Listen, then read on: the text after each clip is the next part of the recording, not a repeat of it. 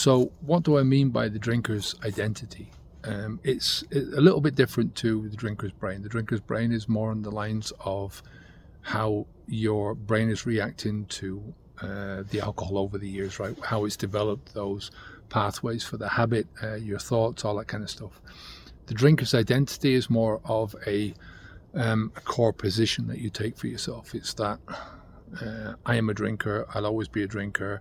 Um, alcohol is part of my life. Uh, alcohol is part of my being, you know, all that kind of stuff, right? And I think that the drinker's identity will stay with you as long as you drink, right? As long as you carry on the drinking, you're always going to have that drinker's identity or some version of it. I mean, it's not something that stays still, it's something that evolves. It's dynamic like anything else. Um, but it will stay with you, right? And it makes sense, right? That as long as you're drinking, you're going to have that drinker's brain, you're going to have the drinker's mentality.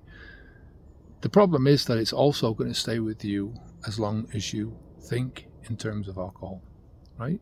It will stay with you for quite a while after you stop drinking alcohol. But if you're doing the work on it, stop the flow, do the work, move on, um, then you do move on from that. You your identity becomes something different. But if you stay thinking in, in those terms, in terms of alcohol, um, and I'm talking about here if you if you continue to use the terms sober on yourself or I'm in recovery or I'm an alcoholic for instance those things are going to keep that identity with you.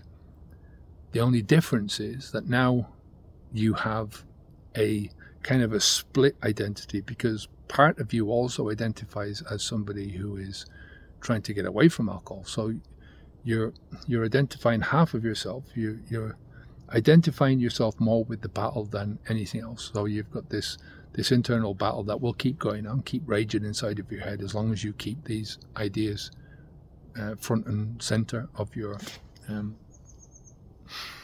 of your change process because you're not really changing into anything. You're you're you're deciding that you're stuck in this way of thinking. You're deciding that you're stuck in this way of of living your life. You've accepted that as part of a fixed mindset that you have, and that's it. You're moving forwards with that, regardless of how many years you haven't drunk alcohol. That's going to stay with you. You know, I just think that's a sad thing to do. I don't think there's any need for it.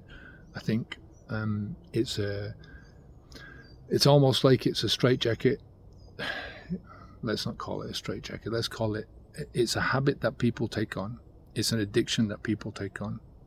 Um, as part of their identity, which helps them to get away from alcohol, but also puts them into another box.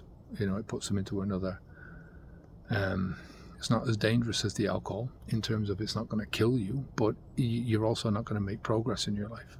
You know, I think life making progress is all all about first of all opening up your potential, and then once you've opened up that potential, then working towards the potential. Now, if you um, the biggest barriers that you can ever put up against yourself are upstairs in your head, right? The ones that you put up against yourself.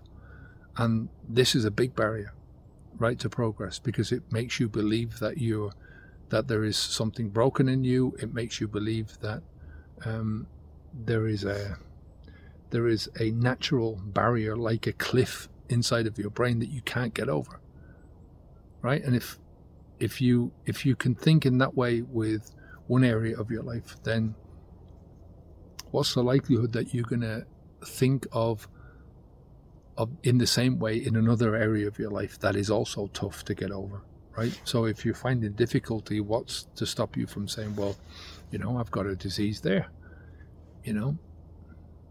Doctors are full of it these days, and it's going to get worse. You know, you go down to the doctor and they diagnose you with a condition instead of saying to you, no, you've got to knuckle down and do some work. They say to you, no, you just have to take this pill, and you don't have to do any work. You just have to, um, yeah, take the pill, and everything will be all right. Madness. Take care of yourself, and I'll speak to you in the next one. Onwards and upwards.